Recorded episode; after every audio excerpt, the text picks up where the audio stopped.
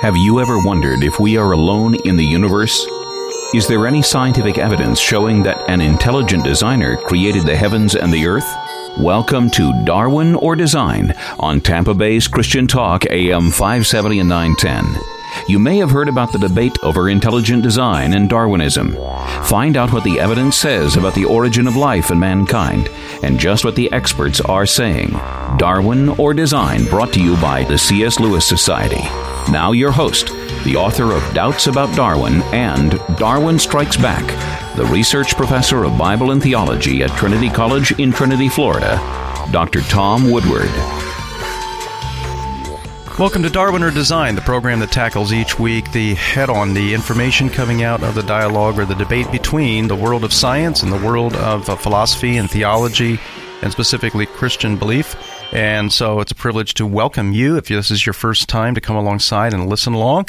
Uh, I am Tom Woodward, your weekly host. I'm delighted to present the case for design and the case, the growing case uh, from the world of scientific evidence that has been building and mounting through the last several decades against the Darwinian, neo-Darwinian theory of evolution that says that uh, the complexity and the diversity of life forms have developed through a long process of mindless, step by step change to produce the amazing world we have around us today. So it's uh, we also want to thank our host and sponsor.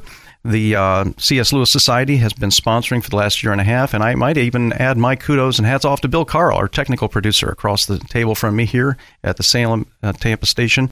We do have an extraordinary guest on the other end of the line. He is a PhD graduate in philosophy, uh, specializing, I think, in the area of mathematics, but we'll get uh, down to the details of that. Uh, who is, like I say, a PhD in philosophy grad from Princeton, my alma mater, but he is also an accomplished, um, he's, a, he's a renaissance man. He's done so many things, written very, very important books on history of mathematics.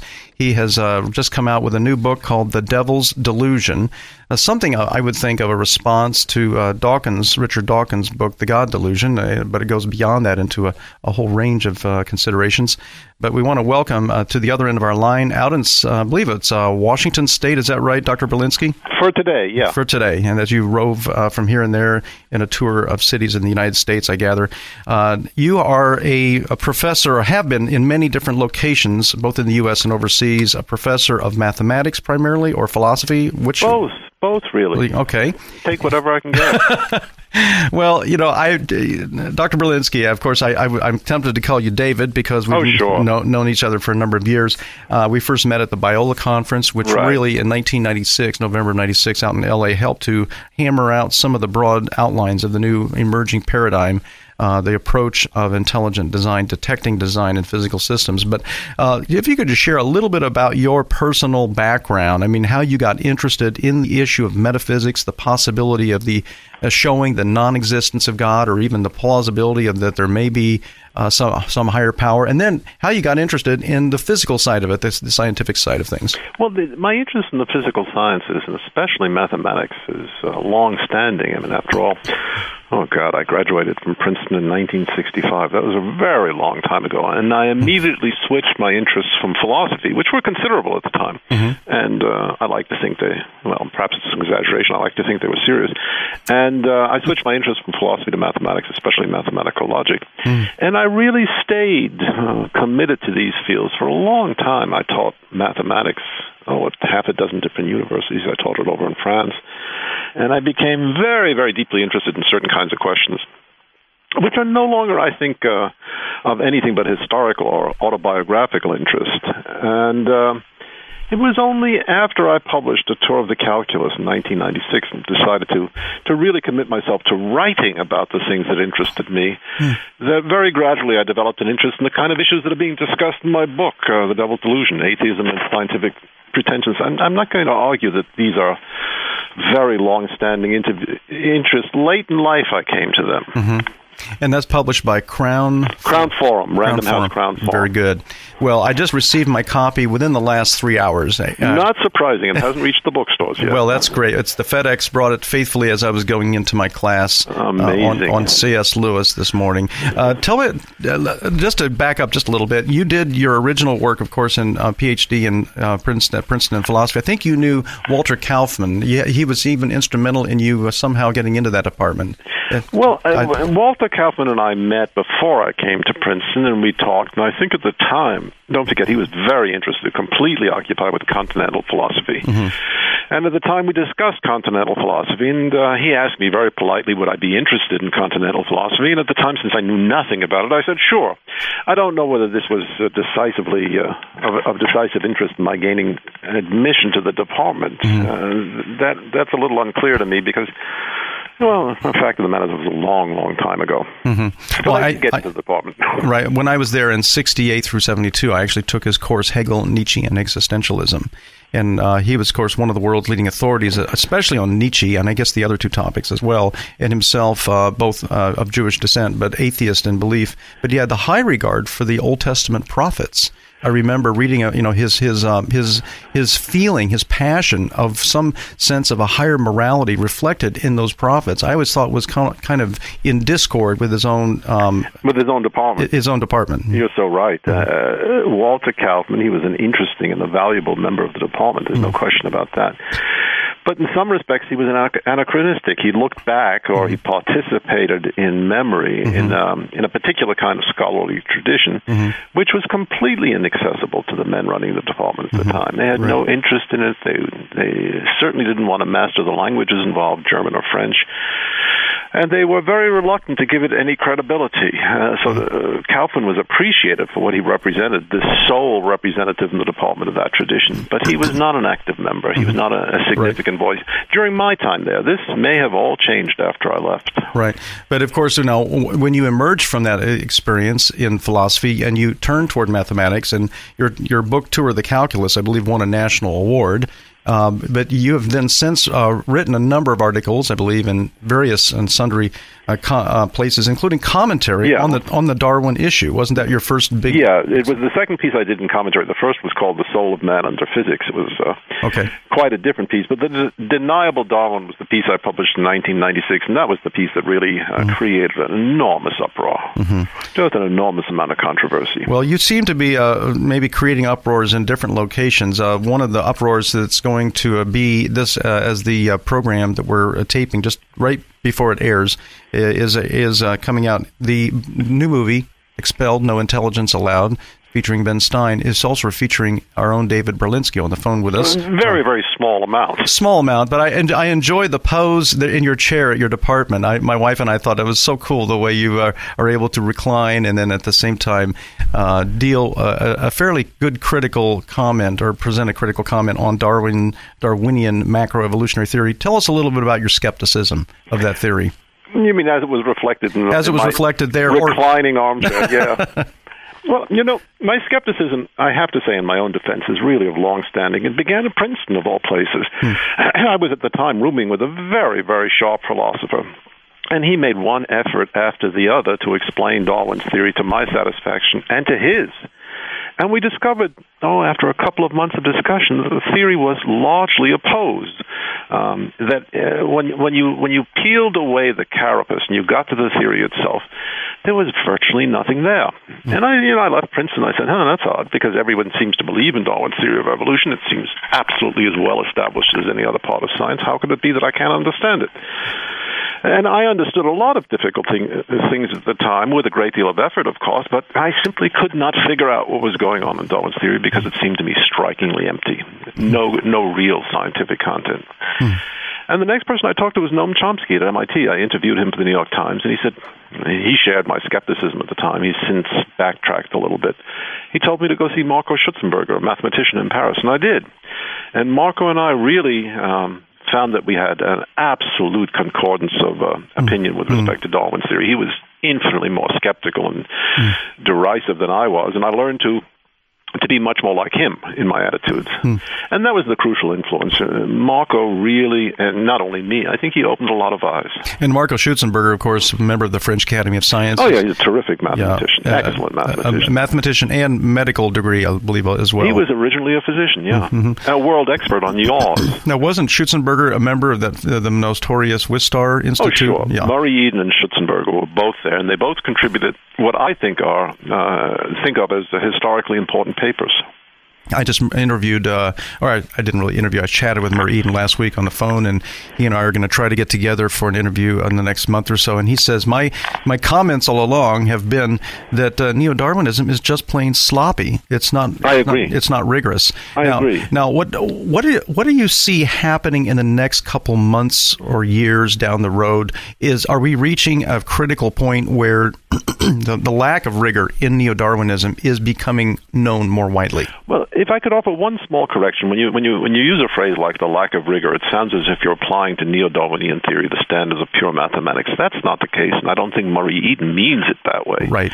We're using ordinarily uh, ordinary scientific standards of rigor, ordinary degrees of plausibility and coherence and consistency. Mm-hmm. Nothing very exceptional. The same standards uh, you might apply in chemistry or in physics. Mm-hmm. And it's to that extent that uh, neo Darwinism, I think, is, is very, very deficient. Uh, what's going to happen in the next four or five months, four or five years? It's very hard to say. I think everyone who is engaged in a critical assessment of Darwin's theory has been stunned by the extraordinary nature of the counter reaction. Uh, it's foolish on our part. We should have expected it, but I don't think anyone really did. Mm. And the counter reaction, contre force majeure, if you will, the counter reaction has not been really a scientific counter reaction, not largely a scientific counter reaction, although there have been some very perceptive criticisms offered it has been an ideological counterreaction. In other words, coming from the Darwin side. Yeah, mm-hmm. coming from the Darwin side, the reaction has been overwhelmingly, I would say, ideological, mm-hmm. and not uh, critical or analytic. Although mm-hmm. I have to say that some very good pieces have appeared, mm-hmm. very critical pieces, right. including my own. I, I, I have participated right. in criticisms. I have uh, argued that intelligent design has certain deficiencies that need mm-hmm. to be addressed. And you're listening to Darwin or Design. I'm Tom Woodward talking to David Berlinski, uh, the author of the new book, The Devil's Delusion, and one of the key figures in the movie coming out uh, this very weekend, which is called Expelled No Intelligence Allowed. And the best in our interview with uh, Dr. Berlinski is yet to come. Stay tuned.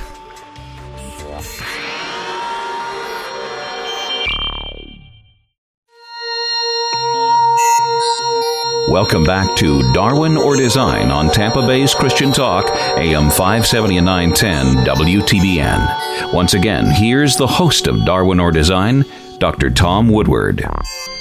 Welcome back to Darwin or Design. We have an exciting conversation going with uh, David Berlinski. Dr. David Berlinski is the author of a new book, The Devil's Delusion, and it's subtitled Atheism and Its Scientific Pretensions. Uh, Dr. Berlinski out there in California, actually, I guess northwest and uh, Seattle, yeah. Seattle area. If you could just take us on a quick tour of some of your major insights, discoveries, uh, points of view that you're really emphasizing in the Devil's Delusion. Just uh, give us a little kind of mini seminar, if you could. Well, I think I think my my motivation for writing the Devil's Delusion, after spending a whole long time in mathematics and physics and sciences and biology, mm-hmm. is to correct the widespread misapprehension that the sciences offer us a coherent, intelligible, consistent worldview mm-hmm. that makes any creedal commitment simply impossible. That's what really and I hesitate to use this word, but it's accurate. That's what infuriated me after reading Dawkins and Hitchens and Daniel Dennett and all the rest of them. The idea that science speaks with a uniform voice and it has a single message, which I think is impossible to sustain if anyone has spent any time seriously examining the sciences. It's just an impossible point of view. Mm. And I regret to say that some very distinguished physicists whom I admire intensely, like Steven Weinberg, has participated in this. Mm. And all I can say about this is he certainly knows better. Mm-hmm. He certainly knows better. Well, let me just read a couple uh, from the flyleaf on the front flyleaf at least. Uh, has anyone provided a proof of God's in existence? And then in red, not even close. Let me read one or two others. Has quantum cosmology uh, explain the emergence of the universe or why it is here. Not even close. One more. Have the sciences explained why our universe seems to be fine tuned to allow for the existence of life? Not even close as you confront the the escape route that I've heard so many physicists say, well, our universe is fine tuned because there are just there, there just has to be trillions and maybe an infinite number of other little bubble universes out there that were clunky, stupid, you know, ineffective, yeah, sure. life forbidding universes. What do you say to those? I say it's a good try, but it's unpersuasive. Mm-hmm. First, because there's absolutely no evidence that those other universes exist. Okay. And and second, to the extent uh, that they are a part of the fiction of current quantum cosmology, mm-hmm. they arise for internal reasons that have nothing to do with the characteristic procedures of science. After all, physicists were moved to declare that there are 10 to the 500th possible solutions to the um, string vacua problem in string theory mm. because they had no other way to deal with the embarrassing fact that the equations of string theory are not unique. Hmm. Uh, they don't provide a, a, solution. The existence of a solution is unique, let alone stable, as um, many physicists have all along claimed a, a set of solutions must be.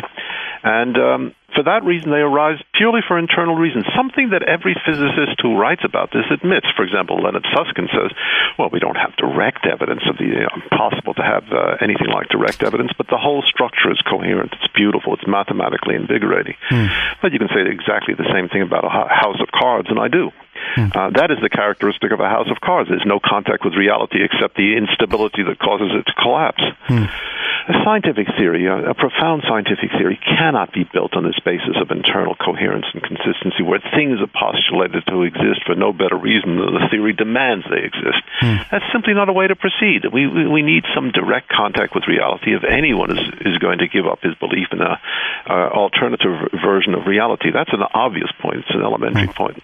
It's not the first time that physicists have, have taken this route. Look, at the end of the 1920s, uh, quantum mechanics and special relativity proved incompatible, and uh, physicists, great minds like Paul Dirac, were forced to postulate such mechanisms as pair creation from a sea of possibilities.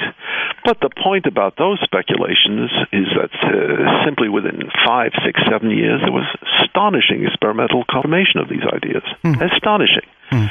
Had there been no experimental confirmation during the 1930s, we would have regarded pair creation or annihilation operators in quantum mechanics as a dead end. Mm. In exactly the same way, we will regard the landscape of quantum possibilities, of cosmological possibilities, as a dead end if we cannot reach any kind of experimental confirmation. Mm. And because of the way the theory is built and the assumptions that go into the theory, it is almost impossible to imagine experimental confirmation. But a third and obvious point if a physicist tells you uh, after reflecting on religious experience and religious beliefs, that in order to avoid an obvious inference from the fine tuning of the fund- fundamental constant, constants to something like a fine tuner, mm-hmm. he's going to postulate 10 to the 500th additional universes we, the rest of us, are entitled to say this is a gross violation of Occam's razor. It's unwieldy, it's inelegant, and implausible because you're not so much, so much searching for a new idea as evading an old one, mm-hmm. and that, to my mind, is unacceptable. Right, and some of the, some of those listening may not be familiar with Occam's razor, but it's mentioned about three or four times in the um, movie Contact, and that's where, of course, the, we're reminded that the simplest solution, all things being equal, the simplest solution is best. Parsimonious thought is at a premium. And so uh, the, the, the bloated ontology, I sometimes call it, of the multiverse, the, this multiple yeah. universe. Landscape to, of the multiverse. The landscape seems to be uh, not only undetectable, but itself um, really kind of like generated by a desire to, to uh, escape one kind of implication, or at least one. I think that's absolutely true. And I think the, the good physicists like Leonard Susskind admit this. Mm-hmm. And there's a quote I have in the book that if we cannot uh, defend the landscape, if we cannot show that it really is a, a plausible physical idea, he says we will be very hard pressed to answer ID critics. Well, I, have uh, you know been amazed by that. I, I, think I became aware of that quote just a few months ago. You're listening to uh, David Berlinski on the phone with us uh, from Seattle, Washington, where he's on a coast to coast, I guess, or at least extensive tour. I guess you're going endless to a, is the word. Endless.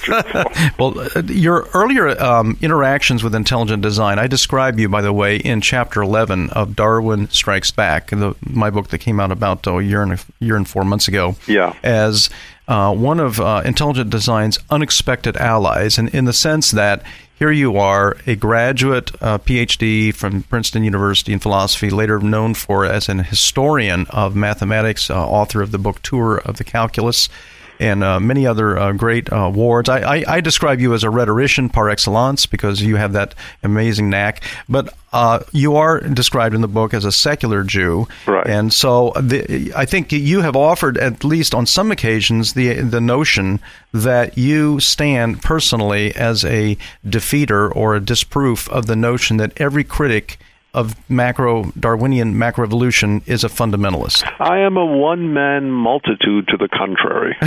okay. Uh, in other words, you have good, uh, uh, you, we, we could say empirical or just you know commonsensical and logical reasons for questioning the adequacy of the neo Darwinian paradigm. Yeah, but here's the point: it's not only me. I'm very prominently displayed, mm-hmm. chiefly because I have nothing to lose. Mm-hmm. I'm willing to take risks that other people are unwilling to take, mm. and it's not to my credit. I simply have nothing to lose. What are they going to do to me? There's no tenure position I can be denied. I'm not applying for a professorship. There's nothing. Mm-hmm and I have no money to lose either. So hopefully, this broadcast will make you a few, a few bucks on the sale I've of your the, the devil. Yeah. I've taken a vow of poverty. It's fine by me. It's fine by me. But the point is, if you're in the same position as I am, you have a lot of correspondence and you speak to a lot of people. And I've got a lot of friends who prefer not to be named, believe it or not, mm-hmm. at Harvard and MIT and other very, very good universities. Mm-hmm.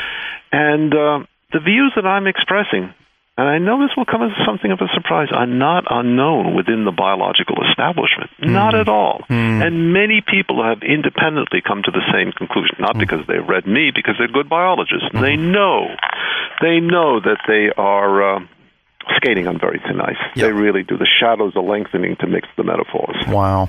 Let me just ask you to comment, if you could. I mean, Michael Behe, in his most recent book, The Edge of Evolution. The Edge of Evolution. I thought it was a terrific read. So did I. And uh, and and he and he seems to me to almost gently force Richard Dawkins to um, jar himself out of denial and say that there is clearly in the landscape that we we now have data, you know, hard uh, you know data on the landscape of, Are you talking about physics or biology? I'm talking about biology. Uh-huh. The landscape of the DNA, the, the, the genomes of malaria and human, you know, DNA, and so that we see that these mutations are breaking things they're not making things so it seems to me that the motor at the heart of this grand darwinian theory the motor mechanism of mutation selection is entering the state of, of extreme crisis or maybe even meltdown would you concur I don't like to use the words extreme crisis or meltdown because so many biologists who are largely engaged in propaganda mm-hmm. uh, are prepared to, to sit up and woof loudly to the contrary. Mm-hmm. But what I would say is that if you look at the literature, and I'm talking about the technical literature, not the popular literature right mm-hmm. now, mm-hmm. you look at it, for example, Michael Lynch's new book, The Architecture of the Genome, or you look at his research papers, it's first rate mind, absolutely no question about it. You will see that the underlying problems, as I would think, of them, are being expressed from within the establishment. From within the establishment. Mm-hmm. And of course, they're being heavily disguised as open questions, and I suppose that's perfectly legitimate. I have no objection to offer at that. But what Lynch is arguing is not that mutations are inevitably harmful or deleterious. He's arguing a much more fundamental point is that we can make no sense of the emergence of a completely ordered biological structure if we simultaneously believe that at the level of the genome, the only thing controlling the behavior of the genome as it changes are roiling waves of probability which go back and forth but don't lead in any particular direction. Mm-hmm. Extremely interesting point. Mm-hmm. And of all people, Emil Zuckerkandl, mm-hmm. who is just uh, livid with indignation at the thought of intelligent design. Mm-hmm. In a, in a odd way, he concurs with his judgment. He says we don't have any explanation for the emergence of higher order complexity on the basis of what we know of the genome. Mm. And he thinks of this as you know one of those minor little problems that sooner or later we'll solve. But the admission, I think, is uh, quite striking. I mentioned that in the book. Mm. It well, goes you're across the board now. Right. You're listening to David Berlinski. Uh, David Berlinski, the author of Devil's Delusion, a new book from uh, Crown Forum and we're going to be going on a little bit deeper into this book and to the extraordinary um, controversy that has erupted around these topics, and of course, in the film Expelled No Intelligence Allowed, which uh, features David Berlinski and probably 30 other scholars uh, who are involved in this discussion. You're listening to Darwin or Design. We'll be right back with more of our interview with Dr. David Berlinski. Dr. Woodward will be right back with more on Darwin or Design, brought to you each week through the support of the C.S. Lewis Society. You can partner financially with the C.S. Lewis Society to continue reaching minds and hearts of thousands through Darwin or Design when you log on to apologetics.org. That's apologetics.org or call 727 642 8574.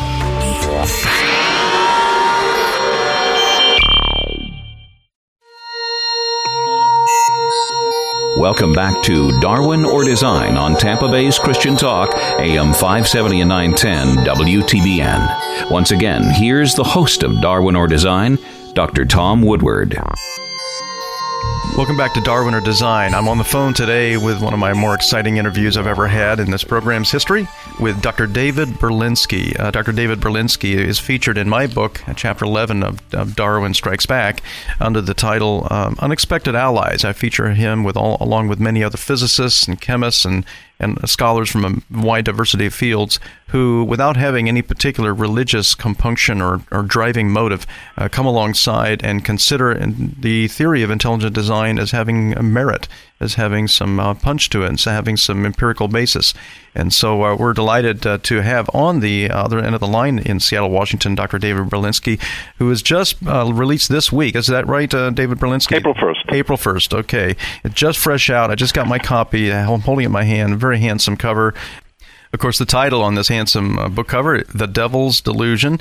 And on the back, I'm flipping it over and I see from the Chicago Tribune the general comment. I hope it applies to this book. Uh, I'm sure it will.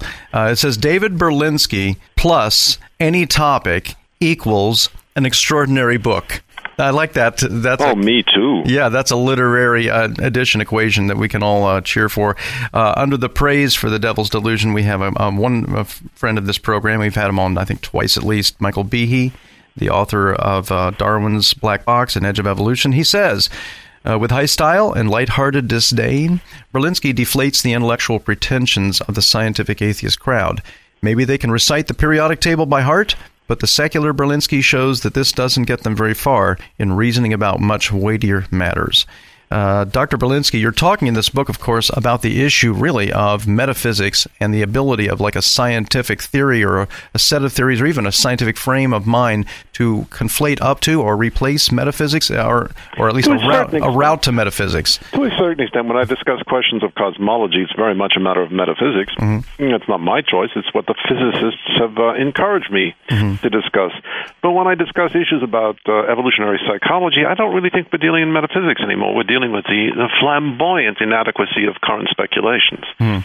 And I think a, a, sharp distinction has to be drawn. Metaphysics is a better physics. I couldn't agree more. Mm. But not all issues are metaphysical. There is the, the, the, simple glaring inadequacy of so much that passes as scientific discourse today. Mm. What do you think allows that to go on with so little, um, you know, calling out and like, you know, um, accountability? I guess is the word. From- it, it, there is a good deal of accountability. There is a good deal of calling out. I mean, it, it happens. It doesn't happen fast enough for the likes of me. It probably doesn't happen fast enough for you. Mm. But it does take place. Uh, if you go back just as recently as five years and consider the immense worldwide fascination with evolutionary psychology, there's a good deal of healthy laughter about it now. Mm. We don't really need evolutionary psychology, for example, to explain why men like blonde bombshells, mm-hmm. which is a subject I discuss in the book because it's based on a real research report. Mm. Well, that, now that gets me wanting to zero in on some of these key chapters more than ever. Uh, I, am speaking in jest, of course. Uh, your chapter, Nights of Doubt. I mean, I, again, I haven't had a, the opportunity to go through the book yet. I just got it within the last three, three or four hours.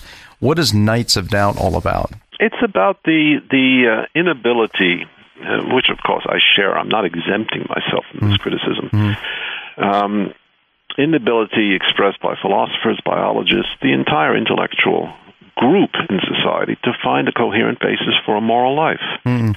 Um, we seem to have exhausted a great many possibilities. We've reached at no uh, settled conclusions. We're unsure how to structure a society, mm. and we have a nagging doubt that by withdrawing any form of uh, transcendental authority, divine authority, we have committed ourselves to a very, very grievous human error. Mm. But for the life of me, and I think for the life of anybody else, nobody knows how to co- correct or repair that error. Mm. Well, uh, are you? Let me just ask you a couple of questions. I think maybe a typical listener to our program might pose. Um, are you open as a secular Jew who is um, affiliated with in various uh, sundry ways with the intelligent design movement, but not necessarily a card carrying member. But are you open to evidence that points to a transcendent source? Of course, say, I'm yeah. open. How okay. could you be closed to okay. evidence? Okay, all right. Well, if, as you look at it, I mean, would you see the the rootedness of Judeo Christianity, and I'm going to join Judaism and Christianity mm-hmm. uh, in this kind of complex of two systems that are so close? Of course, Christianity branching out from Judaism. Do you see the rootedness and the historical predictions let's say, made within Judeo Christianity an opportunity to test the truth claims of that tradition? You mean, for example, if there's a biblical claim made? Uh, yeah, uh, uh, that such and such nation will perish, and if we study, let's say, Joel says, you know, no, no, or Isaiah, and then and then that, that nation uh, turns out is destroyed permanently. I mean, no, no, I cannot, I cannot give my assent to those doctrines. At Uh, a, oh, a oh. flat out point of skepticism. That's interesting.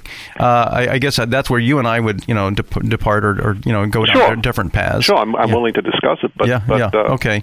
Well, I mean, uh, if but if let, let me just pose it in terms of if any religious cl- uh, system makes a historical claim and it appears to be supported by evidence, let's leave Judaism and Christianity out of it. If any religious system is making daring claims of the future and then they are confirmed, would that system then, just in a more general principle sense, uh, have greater plausibility as it passes such falsification tests? It, it depends on the level of specificity. Mm-hmm. To say that uh, a certain historical religious tradition has made the observation that men are born rotten, Mm-hmm. uh, or that uh, Allah is, is suffering and death, uh, that's not quite specific enough for me to uh, Mm-hmm. to say that a religious tradition has has received something like confirmation. Right. The one that I present normally is the Daniel 9 uh, prophecy that 483 years after the issuing of a decree to rebuild Jerusalem, which is historically rooted to 444, the Messiah, the Prince, would be cut off, and, and it does seem to jibe well with the Judeo-Christian uh, claims. But I but I I um, am getting off the track here. But in general, I think we're in agreement, at least with this notion that that uh, the statements of the flat-out denial of the plausibility of a theistic worldview that we hear spouted or, or, or you know screamed from the rooftops by some of the more ardent Darwinian uh, defenders and, or, or atheist defenders uh, lack plausibility when it goes into their scientific side, and I think that's your main point. I think your- there's an enormous amount of inconsistency and hypocrisy in the claims because, and I, I again, I have to say, I'm I'm right there with everybody else. I'm not an exception to this rule. When it comes to examining their own beliefs and the systems to which they give um, their assent and their credence, uh, standards change radically. What do you see as the chief uh, chink in the armor of Dawkins? I know Dawkins, I'm sure, is one of the you know your even your book even somewhat is modeled after Dawkins' title, "The God Delusion," and yours is "The Devil's Delusion." Yeah, it's, ma- it's based much more on the on the wonderful Shakespeare quote that I've included. He must have a long spoon that must sup with the devil. Okay. that's what prompted the title. Okay. Although I recognize in retrospect there might be some similarities, I don't reject that. It's probably an unconscious influence. I don't think Dawkins has a chink in his armor. I really don't, because he has transcended um, ordinary the the ordinary uh, critical ambit. He's become an international celebrity, and people like that don't have chinks in their armor. That is, by a chink in the armor, if you mean by a chink in your armor, uh, a point of vulnerability for attack, there is none. There is none. he is a permanent fixture on the celebrity circuit right now. People will continue to criticize him. Of course they will. But it will have no effect whatsoever. That's fascinating. No, Uh, well, you know the, the, the, the point that he makes uh, about the existence of God. I mean, his his like one stop shopping plan, if I can put in those terms, is any God, any potential creator of the universe and of life and of humanity, uh, would be infinitely more complex uh, than the pr- products uh, that that creator made, and therefore it would need to have an explan- an evolutionary explanation itself. why is that so? Well, I'm not. I'm I presenting. know. I'm asking in, on, on behalf of Richard Yeah. Dawkins' critics. Why Yeah. is that so? Uh, I, I well, I would chime in. Uh, I agree that that he's taking the the definition. And let's say what we use as the definition God, the uncreated creator, and he's like saying who who created or who evolved the uncreated creator, so it becomes incoherent. It's interesting that Richard Dawkins' entire argument was brilliantly anticipated by Aquinas in the Summa Theologica. I mean, there's nothing in Dawkins that Aquinas did not anticipate. Hmm. And he drew the obvious conclusion from the infinite regress that Dawkins is suggesting. Mm-hmm. The conclusion is that God is a necessarily existing being, mm-hmm. not a contingent being, and therefore the kind of um, questions and responses that you might be able to trigger with respect to a contingent being simply don't apply. And I think this is the classic response of the theological tradition. Uh, unfortunately, it is a tradition that Dawkins has failed to interest himself in. Do you do you see the um, the movie that you p- appear in, the Expelled, Expelled? Uh, do you see that movie accomplishing an educational function in the American culture today? It's so to say. You know, I don't know what kind of response it's it's going to get. It's been mm-hmm. very widely rejected by critics. Mm-hmm. Very widely rejected by critics, but that's just the first wave. Mm-hmm. So I, I have very little sense of how the film is going to do or whether it will perform any kind of educational mission. Mm-hmm. All I can say is let's wait a couple of weeks and see. Yes. What do you what do you say of the critics when they when they just attack it as reprehensible and despicable in linking um, Darwinian ideas as not a sufficient, but at least a necessary contributing cause to the Nazi regime. What do I say about the critics? What a bunch of boobs. and it's plainly an untouchable subject. Mm. It's plainly an untouchable subject because it's such a deeply painful subject. Mm. Nobody who's actively engaged in evolutionary biology wishes for a moment to suspect mm-hmm. that Darwin could in any way be inculpated mm. in the worst crime in human history. Mm. Nonetheless, when you examine the connection mm.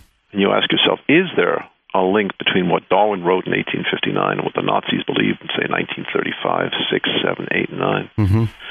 The answer that comes out of the historical record is the same as, as the answer prompted by common sense. Yes, obviously there's a connection. These mm. people were not reading the Gospels after all. I mean, I, it's it's uh, it's such a painful and poignant, and yet uh, you know um, compelling point that I think that you know anybody who has questions about this needs to read uh, Richard Weikart's book. Hey, uh, from Darwin all, to Hitler. From Darwin to Hitler. We're going to be back for just a few more minutes. If I, if you can just hang on just a few more sure. minutes, David Berlinski. We're talking to the author of The Devil's Delusion, but you're listening to Darwin or Design. I'm Tom Woodward, your host. I'll be right back. Darwin or Design, brought to you each week through the support of the C.S. Lewis Society. You can partner financially with the C.S. Lewis Society to continue reaching minds and hearts of thousands through Darwin or Design when you log on to apologetics.org. That's apologetics.org or call 727 642 8574.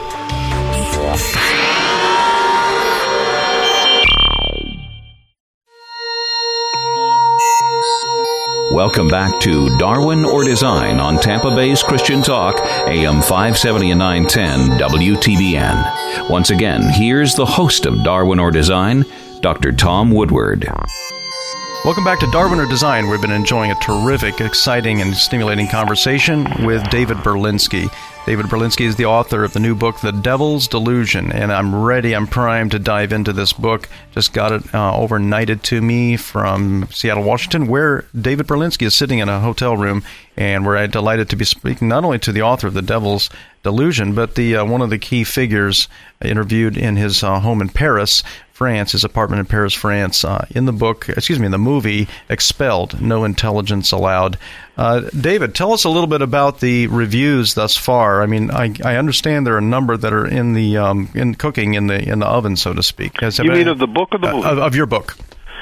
I haven't seen any any print reviews yet. Okay. I think it's a little too early. Yeah, oh, I, uh, I, know the book just came out, yeah. literally just about a week, a little over a week ago. And tell you the truth, I'm like everyone else. I go to Amazon religiously to to, mm. to check what readers are saying. Some are good and some are bad. They s- seem to be split.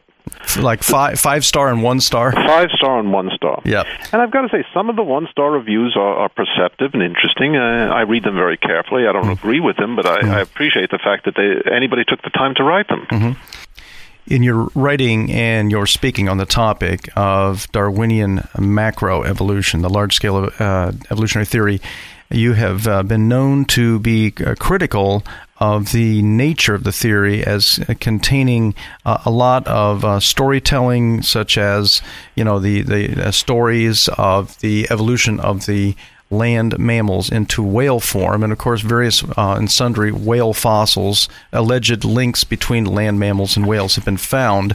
But I think that you've made a, a point that, that there are a uh, certain number of transitional stages or in between forms that would be necessary in that to, to, to make that uh, string of intermediates a more compelling uh, theory. I mean, could you just go into either that specific case or your perception of what uh, the Darwinian theory is? I think it's a very interesting case, a very interesting example, because it's certainly a case that strengthens a Darwinian point of view. I mean, you do have a transitional sequence that seems to point and the origins of this sequence are currently under discussion in the literature. It's not clear. Uh, it seems to be some sort of ungulate whether it's the size of a cow or the size of a hippopotamus, or much smaller or much larger, we don't really know. Mm-hmm. but the intermediates have been found to the extent that there are six or seven intermediates now. The most recent Ambulocetus natans, which seems genuinely to have some characteristics of a land-dwelling animal and some characteristic of a sea, sea seagoing animal. Mm. Even as far back as 1996, I said this is a, a piece of important evidence in favor of the Darwinian point of view that there are transitions and they have been found. They've been found roughly where they were supposed to be. But I, but I go on to say that the question that really is never asked, and it's the crucial scientific as opposed to the anecdotal question, is given the nature of the transition between a creature who lives on the land and a creature who lives in water, how many transitional steps or changes would you expect on the basis of current understanding of biological structures? How many? And uh, I say, you know, I did some back of the envelopes calculations of no significance whatsoever. And I said, you can easily justify just about any number that pops into your head 5, 10, 50, 500, 500,000, 50,000. The point is not that the numbers are uh, right or wrong. The point is the question is not really asked. Mm. And it, it, seems an obvious question to ask of any kind of transitional theory, any kind of theory that bases mm. itself on a continuous transformation between one form of life and another form of life, mm. that it should give you not simply uh, an off the cuff guess, but a theoretically determined guess about what you should expect mm. in terms of the number of changes. If you knew the number of changes, the number of expected changes, you could compare it to the fossil record. Let's say, just for the sake of argument, 50,000 changes are needed to take a Chevrolet and turn it into a submarine. Let's let's say, mm-hmm. and you only found six of those fifty thousand changes. What conclusions might you draw about the plausibility of the theory?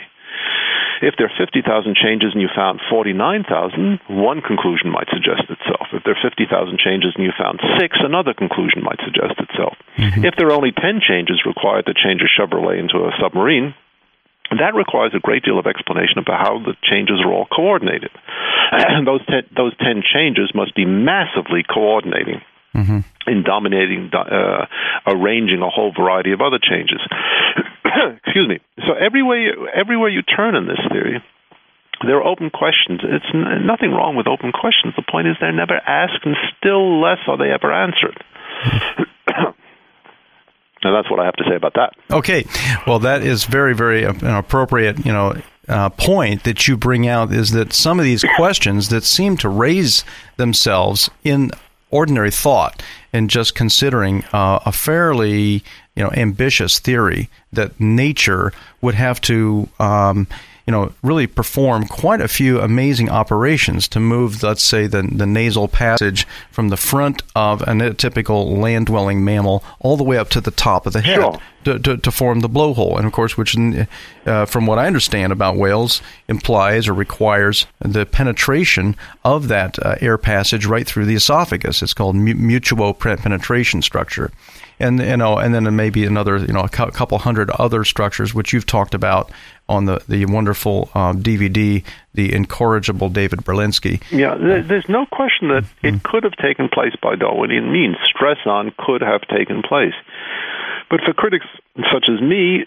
something more is needed. And I think any anybody with a serious background in science, it's not enough to say it could have taken place. We want some numbers attached to this. Mm-hmm. First step. Mm-hmm. The first step in, in, in getting beyond the anecdotal. Mm-hmm. I don't what, think it's unreasonable to ask for a number. Yeah, no, I don't think it's unreasonable to ask uh, for a number in a theory that uh, says that so much can be happening in redesign of systems without any intelligence playing a role. Because uh, or something else. Yep. Or something else. We, we must never blind ourselves to the possibility that a completely different set of constraints may be at work. Mm-hmm. You know, for all that I know, those constraints limiting the space of possibilities, drastically uh, circumscribing that space, or influencing its topology for that matter, mm-hmm. may be entirely chemical in nature. Mm-hmm. It's an exciting idea. I see no evidence that that is so, but it could be so. Yeah. We just don't know. Well, I want to thank you for taking out you know nearly 45 50 minutes of your time uh, and perhaps de- delaying your lunch wherever you are out there. Yeah, I ate before the show. Don't worry. Okay, very good. Well, uh, I can tell everybody that this is a regular listener to this program that we rarely have an opportunity to interview such a, an important intellectual figure in the world of theoretical. Uh, I'm con- going to st- I'm going to get off before you embarrass. Me. Okay, thank you, David Berlinski. My pleasure. I appreciate it so much. Best to you in the sales of your book. Thanks very Bye-bye. much. Okay, bye bye. Well, Bill Carl, that was another uh, barn burner. Oh my goodness! I like him best of all. Yeah, well, David. I like Doctor Silky the best before, but sorry, Doctor Silky, you're done in my book. It's all about David Berlinski. Well, David Berlinski has been called um, the gadfly on the Darwinian rump. In other words, he he, he bites, he he stings, and he's not one of us in the sense of being your typical, you know, biblical Christian. Well, I think one of the things that is so fascinating about what we've heard today is it's coming from somebody who is so well versed in philosophy. Mm-hmm. And uh, somebody who's rooted in the scientific community say, well, of course he's a philosopher, mm-hmm. but then at a point in life, he made a transition to hard science as a mathematician. Mathematics, yeah. And so he comes at it from statistics and numbers and probability too. Mm-hmm. And from both approaches, is able to make a, a very fine argument. And you know, he is recognized. David Berlinski is recognized worldwide as one of the premier, perhaps the finest historian of mathematical physics in the world today. I mean, his book, uh, a, a, Tour of the Calculus, is considered the most important book ever written on how on the development of the theory of calculus. And in his book, uh, The uh, Advent of the Algorithm, you know, award-winning book. His book, uh, I haven't even mentioned Newton's Gift, dealing with the whole story of Newtonian physics. Uh, and I could name, you know, his his deniable Darwin, which when he wrote the deniable Darwin, you know, in commentary, which is not a Christian, you know, oriented right. magazine. It's published by the American Jewish Committee. Commentary got such a wave of angry letters, including from Dawkins himself and some of the top biologists in the United States. He they had to devote 30 pages just to publishing the letters, and many of them were congratulatory. I mean, many of the fellow um, you know thinkers along the lines of intelligent design said this is a major breakthrough that you'd be willing, that, that commentary would have the courage to publish the critique of, of Darwinian macroevolution by David Berlinski. And so he had to take 30 pages in, a, in, the, in the two months later in another issue just to, to print the, the letters and to reply. To answer his critics. To answer all of his critics. Well, I think there's a couple of things that commend him. One is that he is a skeptic of, of things of faith as well. I, I thought that, you know, for him to say, mm-hmm. yeah, I'm not buying the Judeo Christian Mm-hmm. line was was actually a, commendation in, in, this particular argument. And the other thing that is was stood out to me is his comfort in his own skin. Mm-hmm. Whereas Dawkins almost condemns himself. His chink in the armor, so to speak, mm-hmm. is his he's formed such an outrage that he's formed a whole morality mm-hmm. based as in a reaction against mm-hmm. morality. And this guy is uh, 180 degrees from that. Well, in in a way, the devil's delusion. I mean, I, have just skimmed here and there. I've been actually kind of on the on the slides. It's killing you. You skimming, haven't been able to read it, isn't it? It's killing me. But but I but I have been skimming the book uh, book even as we were in our conversation. Just you know, a word here, a paragraph there. But what this is a man who's in a search. He's in a search for truth, and he acknowledges the power of the scientific um, enterprise to gather truth in a certain constrained, in a certain limited way. But he's showing that to think that the scientific worldview is going to somehow, you know, rear its head and move in and replace, effectively replace the religious worldview, is is to deny reality. It's, it's basically to to look at something uh, that's an orange and say, okay, this orange can now run for president. No, an orange suits its own purpose, but an orange can never, you know, be a candidate for president. You need a human being. Okay, so it's almost like taking science, which has its place, and trying to push it to a whole realm, a function, a kind of a set of, of tasks that it's not equipped to do. And uh, and I can't wait again, as to, as I said in, earlier in our interview, to give it a full read and then come back and maybe we can have him, you know, do a follow up interview when the dust settles. But I do want to, if you're listening to uh, Darwin or Design, perhaps even for the first time, we do uh, and welcome you to make this a regular habit. Uh, we're giving information on apologetics, uh, specifically science is our main thrust. That's our beat. That's our uh, emphasis. But we also go into other areas such as the writings of C.S. Lewis himself, the C.S. Lewis Society supports this broadcast each week. If you're interested in having me come and speak to your church or to your civic group, to your um, even school, maybe even a college class, just give me a contact. I can always be reached uh, at uh, the C.S. Lewis Society website, and the word is information. You can always reach us. Uh, email is information. Spell out the whole word at apologetics.org if you're interested in um, maybe coming alongside and suggesting a, a, person to be interviewed, we're actually looking for Darwinian teachers, biologists, anybody who's on the other side of the fence. We'd love to have more people uh, come alongside. We had a, a, Darwinian biologist who wrote a book on evolution just come uh, and be our guest a few weeks ago, and we hope to have a revisit with him. And so uh, you may also maybe have an idea some of some other topic you'd like us to tackle. We'd even be glad to hear from you on that. I do want to say that uh, in the coming weeks we have a lineup of terrific interviews, really terrific. One of them is an author of um, two books, Billions of Missing Links and What Darwin Didn't Know. His name is Jeffrey Simmons. He's a medical doctor out on the West Coast, not too far from uh, where David Berlinski was today as uh, we were interviewing him. Well, we want to just conclude the, the broadcast as we wind up this week by saying that um, the reason uh, for our broadcast is to make known not only that there are chinks in the armor of Darwinian faith, but there is a basis for knowing the creator of DNA, creating a creator of your DNA, your mind, your heart, um, who you can know him personally. And he made himself known personally by taking human nature upon himself, the God of the universe, penetrating humanity, becoming one of us in the person of Christ. And Christ, of course, um, showed his love, showed his commitment to you and me by putting his life on the line, by taking our sin, by paying for it, by rising again, and by um, showing himself alive to his disciples. And so uh, we're dealing with a proof that goes beyond science into the realm of eyewitness history. And that's what it's all about. And thank you for joining us on Darwin or Design. I'm Tom Woodward. See you next week.